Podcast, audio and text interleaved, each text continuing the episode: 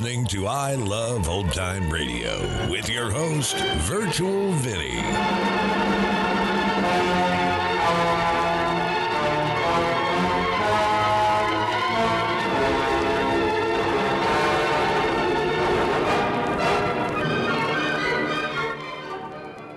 It's a new episode here on I Love Old Time Radio. Welcome, Old Time Radio fans. I'm your host, Virtual Vinny.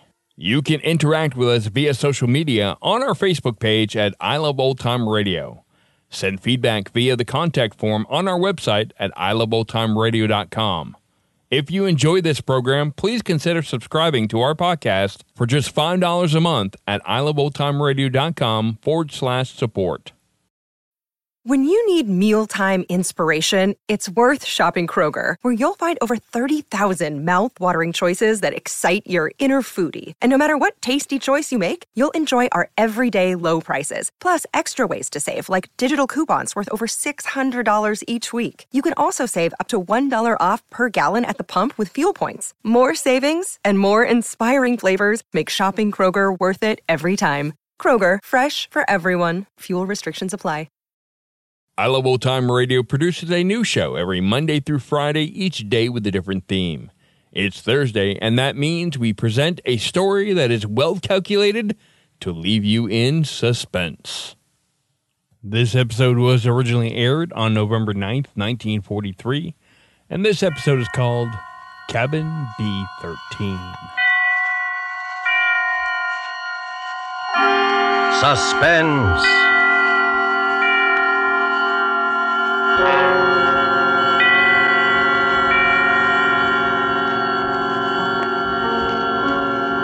This is the Man in Black, here to introduce Columbia's program, Suspense. In Hollywood this evening, our two distinguished stars are the lovely actress Margot and the polished young actor from Holland, Mr. Philip Dorn. A story by John Dixon Carr dealing with strange, very strange happenings aboard an ocean liner and called Cabin B-13 is tonight's tale of Suspense. If you have been with us before, you will know that suspense is compounded of mystery and suspicion and dangerous adventure. In this series are tales calculated to intrigue you, to stir your nerves, to offer you a precarious situation, and then withhold the solution until the last possible moment. And so with Cabin B-13, and with the performances of Margot as Anne Brewster and Philip Dorn as Dr. Karl Heinrich, we again hope to keep you in suspense.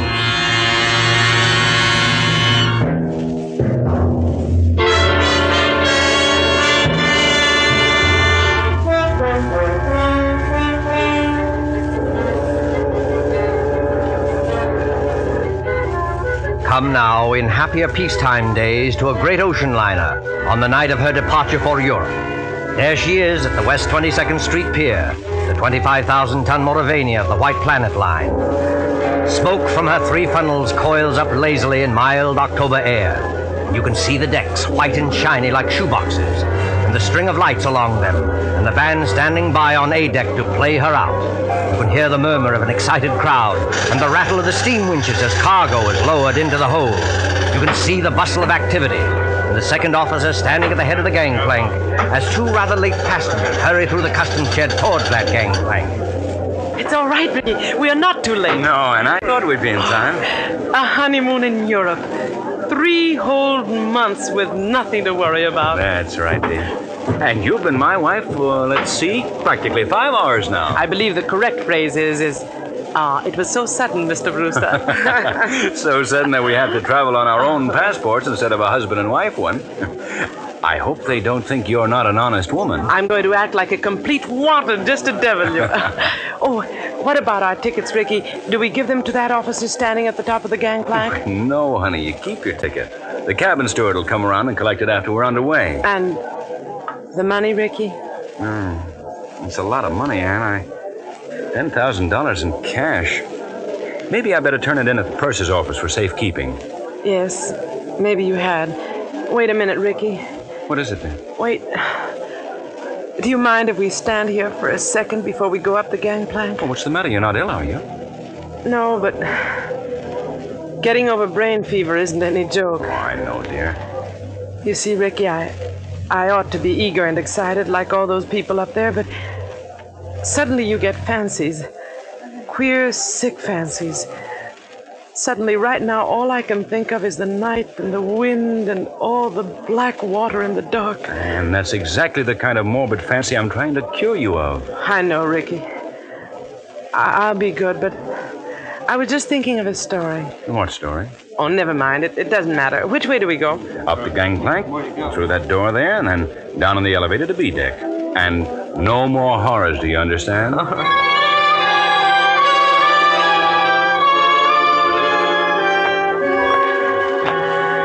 Here we are, Ann. B deck and cabin number... Good Lord. B-13. B-13. You're not superstitious, are you? Why, no, dear, not about things like that. Open the door. Here we are. Lights on and... Oh, Ricky, darling. It's a beautiful cabin. Well, best I could get. Well, they've got our luggage in anyway, and over there, madam, you'll find a basket of fruit and some books from your obedient servant. Oh, you are nice to me. And I'm feeling so much better, Ricky. I will be all right, darling. Well, of course you will. But you won't find any detective novels among those books. Please, Ricky. Detective novels may be all right for presidents and college professors, but they're straight poison to you. You'll read love stories. I like it. You know, Ricky, I keep thinking and thinking about that story I mentioned. Oh, what story, dear? It's an old one. You probably know it, but it was new to me. A woman and her daughter arrive in Paris and go to a hotel. Oh, you mean the old Paris exposition story? Yes, that's it. The daughter goes out. When she returns, her mother has disappeared. And even the hotel room isn't the same. The proprietor of the hotel swears the girl came there alone and that there never was a mother. The whole room is different when she goes back to look at it. The girl goes to the police and they won't believe her and she's nearly crazy. Of course, it turns out that the mother has caught bubonic plague and died, and they're hushing it up so that the visitors won't keep away from the city and ruin the whole exposition, but... You've got to stop this kind of talk. I know. But imagine being in a situation like that, with all those queer eyes staring at you, wondering if you'd lost your reason, wondering if your brain had cracked and the whole world might dissolve and... Listen. Well, that's the last call, Ann. We'll be underway any minute now. You know, Ricky, I would like to see the skyline go past and the Statue of Liberty and the rest of it. Well, then why not go up and see it? I've got to deposit this money in the purser's office on C-Deck. But I don't like you to leave me. Oh, now look here, dear. You don't think I'm going to disappear, do you? I suppose I don't really. When I get these ideas, and I can't help it, Ricky, I wish you'd wallop me. I'm not going to wallop you, Ann, but... You've got to stop being afraid. You certainly won't disappear in a crowded ship with any number of people all around you. And as for me, I defy Houdini himself to make me vanish. Don't talk like that. I'm not going to vanish, and neither is this cabin, dear. Now, run along. I'll join you on deck as soon as I can. All right, Ricky. I'll be good.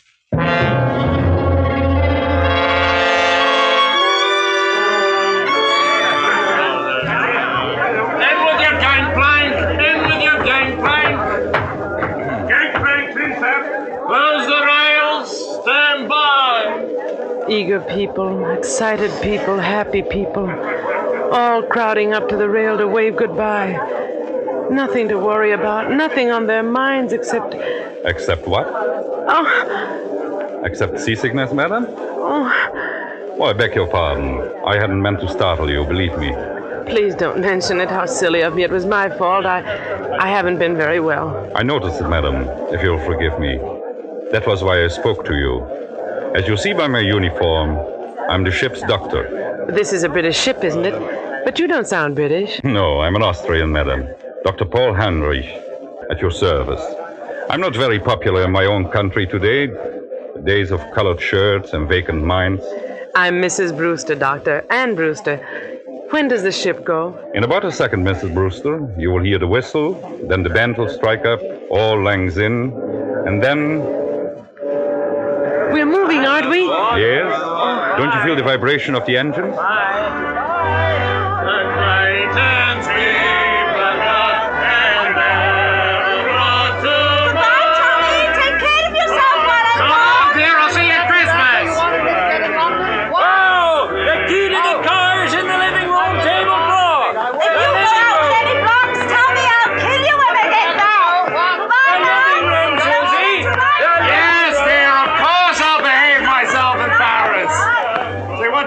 wide open applaud this time, huh?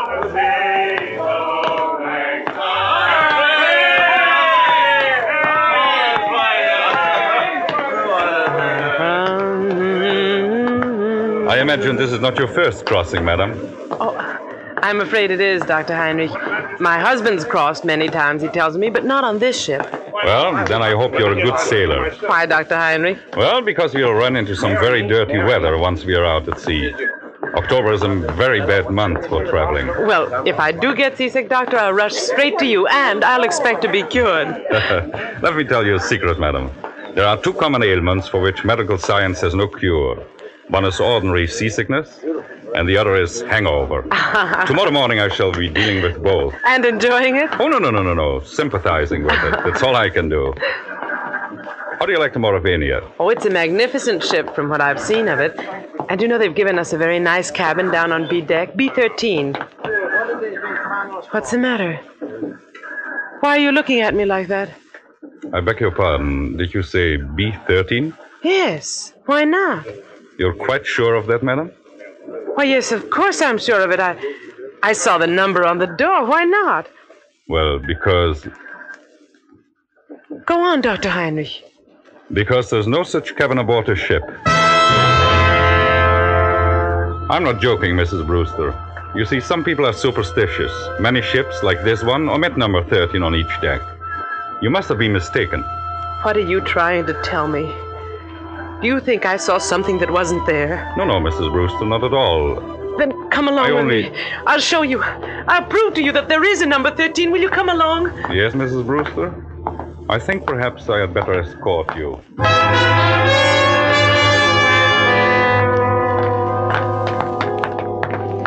Stewardess! Yes, miss. Yes, ma'am. Come in straight away. Tell me, stewardess, this is B-Deck, isn't it? B-Deck, ma'am? Why, yes, ma'am. No doubt about that. Dr. Heinrich and I have been all over this part of the ship looking for cabin number 13, but we don't... I've been trying to convince this lady stewardess that there's no such cabin number 13 on this ship. Why, there's sure to heaven isn't, ma'am. And never has been. I've served aboard the Moravania a matter of 8 years, and I ought to know. But I tell you, I saw it. I was in there. It was a big cabin with a private bathroom attached. The walls were paneled in light oak, and the furniture was rosewood and yellow satin, and the portholes were like real windows. No, that's not much good, ma'am. No, I'm afraid not. Most of the cabins hereabouts look like that. May I ask you, what name was the cabin booked in? Brewster, naturally. Mr. and Mrs. Richard E. Brewster. Yeah, let's have a look on my list. No. No, there's no Brewster here, ma'am. I tell you, I was in there. They even delivered the luggage. I saw it. Excuse me, ma'am, but I had a look-see in all the cabins I'm in charge of, just to see if the passengers wanted anything. And I don't remember any luggage with a Brewster label on it. Wait a minute. There may be a partial explanation of this. Ah, you see, that's better, Mrs. Brewster. I was hoping you might find one. Ricky, that's my husband. Ricky and I have only been married a very short time, and... when my maid printed the baggage labels, she must have made them out in my maiden name. I never noticed at the time. Oh, what name might that be, ma'am? Thornton. Anne-Marie Thornton. Oh, Lord, miss. Now, why couldn't you have said that before? I remember it well. 2 suitcases and a little trunk. They're in B-16 now. Where's B-16? Right behind you, miss. You're standing practically in front of the door. Oh, thank goodness for you. Oh, yes, but what about my husband's luggage? There's no gentleman's luggage in that cabin, miss. Your husband's or any other gentleman's, if you know what I mean. I won't stand for this. Where's Ricky? What have you done with Ricky? Please, Mrs. Brewster, there's one easy way to settle this. Settle it? How? Just look down the corridor. You notice the man coming towards us, the man with the 2 gold stripes around his sleeve? Well? That's Mr. Marshall, our second officer. Did you ever see him before? Yes. Yes, of course I have. He was standing at the top of the gangplank when Rick and I got aboard. Exactly. So he might be able to tell us something. Oh. Mr. Marshall? Mr. Marshall? Yes, Doctor? What's up? Would you mind coming here for a moment? Well, not at all, old boy. Always glad to oblige a chap who may have to cut me up at any moment. Eh? What may I do for you? Take a good look at this young lady. And tell me, have you seen her before? Seen her before? My dear chap, If I had overlooked, the young lady will pardon me, I know, a passenger as charming as this lady is, I would be less of the gentleman than I fancy myself. You saw her coming aboard tonight? Oh, yes, certainly. And, of course, you saw the gentleman who was with her.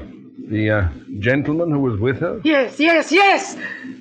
Oh, but there was nobody with her, old boy. You're quite certain of that, Mr. Marshall? My dear doctor, she was the last of them to come aboard. I'll take my Bible oath there was no other passenger with her, or ahead of her, or behind her, if it comes to that. You're lying to me. Please, well, please, Mrs. Brewster, lower your voice. I know what it is. It's the old Paris trick, like in the story. But you won't get away with it, do you hear? Now, look here, madam. I'll go to the purser, I'll go to the captain. Oh, dear Father in heaven, won't anybody believe me?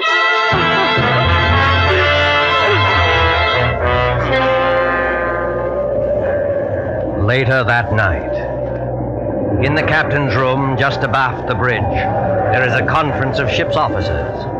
Outside, stung by spray, clinging to the bulkhead rail in the dark, a frightened girl waits until the door of the cabin's room opens. Will you bring the young lady in, Dr. Heinrich, and close the door? Yes, sir. Here we are. This is Captain Wainwright. Now, just tell your story straightforwardly, and please don't excite yourself.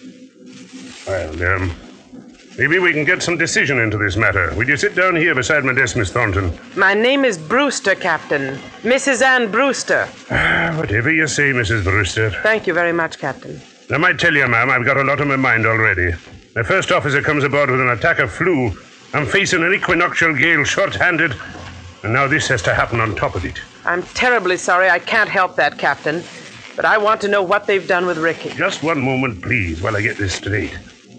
By this time, I understand, you yourself have personally interviewed practically every single passenger aboard this ship. Is that true? Yes, it's true. But your alleged husband is not here. Is that true? Yes, that's true, In the meantime, the purser has sent a squad of men to search this ship. They've searched every inch of it. You can take my word for that. There's nobody hidden. Your husband's not here. According to Mr. Marshall, who's standing over there... I see him. According to Mr. Marshall, he never was here. Oh, hang it all, Miss Thornton. You needn't glare at me like that. We couldn't see the chap. He wasn't there, now could we? Be quiet, Mr. Marshall. Yes, I'm sorry. No, I'm not unreasonable, Mrs. Brewster. I think you'll admit that. But what can I do? What can I say? Can you offer any proof, even, that this husband of yours ever existed? Proof? Yes, of course I can. Excuse me for interrupting, but would you mind, Captain, if I ask a question or two? No, Doctor, go ahead. I tell you, I'm going daft myself. If you were married, Mrs. Brewster, you must be carrying a joint husband and wife passport. Where is that? Well, there wasn't time to get one.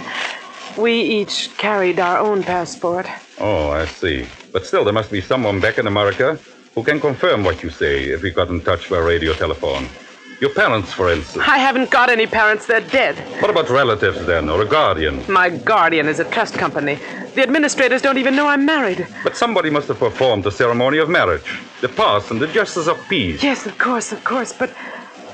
Oh, I can't remember the name of the town. You don't remember the name of the town? Hold tight to your chair, Mrs. Brewster. The ship is going to pitch again. How's the glass looking, Mr. Marshall? Barometer's rising, sir. This weather won't hold long. We shall be in the fog before morning, though. You're in a fog now, if you ask me. This lady says she... I'm terribly sorry, but I'm trying to think of it. It was a little town in upstate New York where they can marry you at a moment's notice. Ricky kept the certificate. I was confused. I haven't been well. No, you haven't. You see, Ricky had been away, and he came back, and... I was in love with him, and he sort of swept me off my feet, and... Oh, what's the use? Not much use, apparently. If you'll take my advice, ma'am, you'll go below to your cabin and get some sleep. I'll send the doctor down to mix you a sedative. You think I'm crazy, don't you? I think you're a little overwrought, ma'am. What I can't understand is why. Why should you want to do this? It can't be the bubonic plague this time. Bubonic plague, ma'am? Who said anything about the bubonic plague? Never mind. But I'll show you. You're all against me, except maybe the doctor. But I'll show you. I'll prove it to you. I am going downstairs, and I don't want anybody to follow me. Good night. Good night, all of you. Well, I'm glad that's over. Look here, Mr. Marshall. Huh? You think it's quite safe to trust her out there alone? Well, I don't know, sir. She's mad as a hatter, if you ask me. You think she might do something foolish? Well, I think she might chuck herself overboard if we're not careful. What's your opinion, Doctor? I can give you my opinion, gentlemen, in a very few words. That girl is as sane as you are. What's sane? That? Wait and hear what I have to say. I shared your own belief at first, but I've been talking to her all evening. I've heard her whole story, and there's not a psychopathic trait in her nature. She firmly believes in this husband. Yes, Doctor. A lot of people firmly believe they're Napoleon, but they get tossed into loony bins, that's the same. This matter is not a joke, Mr. Marshall. I tell you, this man exists. Or did exist. What do you mean, Doctor? I suppose he has been murdered. Perhaps he has been murdered and thrown overboard. Murdered? Thrown overboard? If you remember, Richard Brewster was carrying a very large sum of money in cash. His wife's wedding gifts. Practically all her inheritance. He meant to go to the purser's office. But he never got there. That money might have been a great temptation. To whom? To a stewardess, perhaps, or even to a ship's officer. Just exactly what are you getting at? Well, numbers on doors can be changed easily enough. Just print a small card and put it on the metal slot on the door. I still want to know what you're driving at. If you use your intelligence, gentlemen, I think you will understand how a man can be made to vanish into thin air. And why Mr. Marshall saw never another passenger. You still don't see it? No, I do not. Well, then listen, and I'll explain exactly how it was created like this.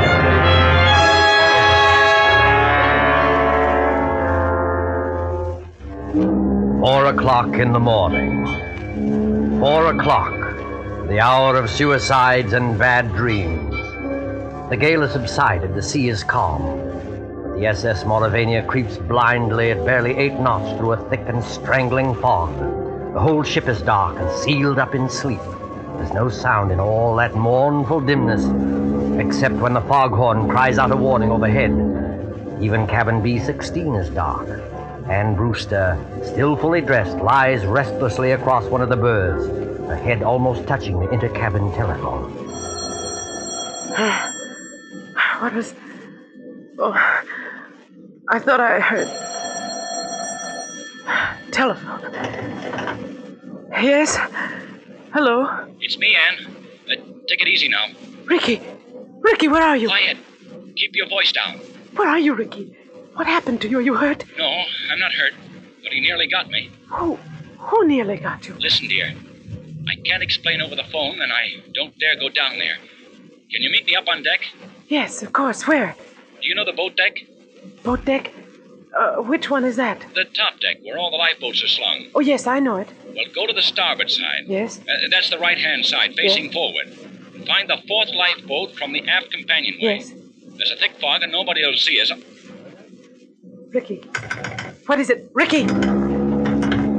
He's gone. He's gone. Excuse me, miss, but I thought I heard somebody talking in here. Stewardess, what are you doing up at this time of the night? If I might ask, miss, what are you doing up and dressed? Oh, you ought to get some sleep, miss. You really ought. It might interest you to know, stewardess, that I've just been talking to my husband. Now, look here, miss.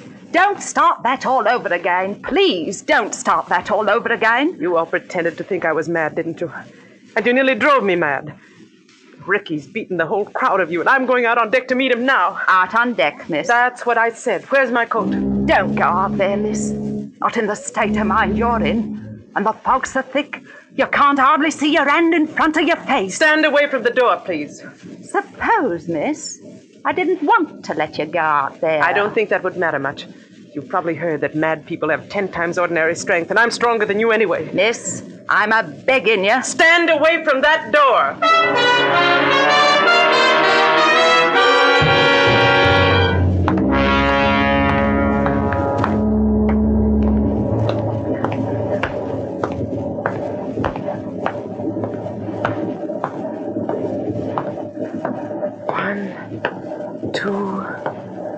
23rd. Ann, is that you? Yes. Ricky. Ricky, darling, where are you? Here, duck your head under the lifeboat. You take my hand. But isn't it horribly dangerous out there on the edge? There's no railing along the side of the ship. Don't worry, Ann. I won't let you fall. Look out! Oh, went overboard here. We're well aft near the propellers. The suction would carry into the propeller blades and... Now, listen. I can't hear anything except the foghorn. Yeah, but I can. There's somebody walking along the deck. And I can see a flashlight moving in the fog. You're quite right, my friend. You can see a flashlight moving in the fog. Dr. Heinrich... what are you doing here? At the moment, young lady, I'm covering both of you with a revolver. Please don't move. So, you were in the conspiracy, Dr. Heinrich. May I ask you what conspiracy? The whole ship's conspiracy to say Richard Brewster didn't exist. My dear young lady, you can set your mind at rest. There never was any ship's conspiracy against you. The people you spoke to were perfectly honest. Including Mr. Marshall, I suppose. Yes, including Mr. Marshall. And what is this? Stand back there. I suppose he was telling the truth when he said nobody came up the gangplank before or after me. I beg your pardon. That was not what he said. He said no passenger came up the gangplank at this time. Well, what's the difference? A great crime is arranged for tonight, young lady. No less a crime than murder. Murder? Who's going to be murdered? You are. What? That, I repeat, is a scheme. But there is no conspiracy and only one criminal. Oh. And who is the criminal? The criminal is the man standing beside you. Your so-called husband. Ricky? Oh, you don't know what you're saying. I think I do. Marshall, of course, did see someone walk up the gangplank, loitering behind you. But he never dreamt of associating that person in any way with you. He saw a ship's officer returning from shore leave in civilian clothes. A ship's officer? Yes. The man you call your husband, his name isn't Richard Brewster. His real name is Blaney. And he's the first officer of the Moravania. Are you trying to tell me that... The captain can identify him. He's actually British, though he can fake an American accent very well. He has already got a wife in England, and he's planning to join her with the $10,000 he got from you. I don't believe it. I don't... Ricky, why don't you say something? Oh, he planned it very cleverly, I must admit. He never let you know he was ship's officer, did he? He's been away for some time, naturally, so he persuaded you to marry him in a hurry. Ricky, is this true? He has the money, you see. All he did was hang a dummy number on the cabin door, remove it later, put on his uniform, and walk away with his own luggage. But Captain Wainwright told us that the first officer had come aboard tonight with... With a bad attack of flu, yes. Our friend couldn't be seen in public until after he disposed of you. The best thing was to convince everybody you were insane, as he did.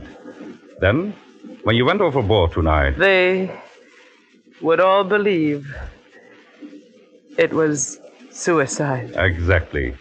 But I began to suspect this Brewster, because you quoted him as telling such an obvious lie. He said he had never traveled in the Moravania, yet he could direct you all over the ship, and even knew where the purser's office was. So I went to his cabin, found it empty, searched, and found your $10,000. Look out, Dr. Henry! Put it down, you fool! Put it down! Oh! He's overboard! You shot him! You shot him! Your shots, my dear, never touched him. Never touched him? No. The weight of the iron carried him over backwards when he lifted it. It was the weight he was going to use to sink your body. Yes, they suck you under. Oh, Doctor. Doctor, I can't stand this.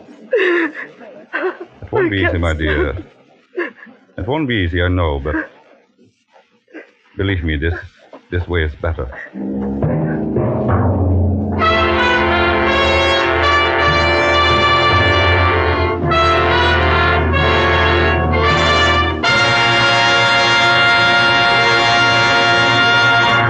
And so closes Cabin B-13, starring Margot and Philip Dorn. Tonight's tale of Suspense.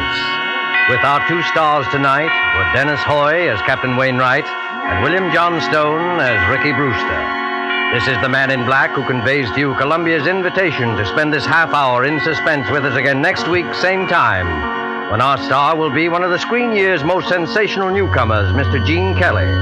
Mr. Kelly will be supported by Hans Conried and William Johnstone. The producer and director of Suspense is William Spear, who with Lud Gluskin and Lucian Morrowick, conductor and composer, and John Dixon Carr, the author, collaborated on tonight's Suspense.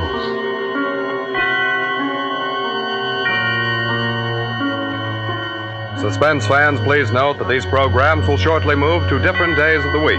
Suspense will come to listeners in Eastern and Central time zones on Thursdays, beginning December the 2nd, and to Mountain and Pacific time zone listeners on Monday, beginning December the 6th. Remember, Thursday, beginning December the 2nd in Eastern and Central time zone, and Mondays, beginning December the 6th in the Pacific and Mountain time zones for Suspense. This is CBS, the Columbia Broadcasting System. You're listening to I Love Old Time Radio with your host, Virtual Vinny. Welcome back. Come on, how could we suspect that the Shadow was really the villain? This really was a fantastic episode, well written, and it really did leave you in suspense. And that's going to conclude our show here on I Love Old Time Radio. This program can be heard on Spotify, Apple, or Google. We're also on Stitcher, Amazon Music, and iHeartRadio, or by listening right from our website at iloveoldtimeradio.com. If you enjoy our program, please make sure you rate and review wherever you listen to this podcast. If you'd like to help support this show, you can do so by visiting iloveoldtimeradio.com/support. Tomorrow we end the week with the best comedy duo in the Abbott and Costello show. And join us next Thursday for a new episode of Suspense. For iloveoldtimeradio.com, this is Virtual Vinny signing off.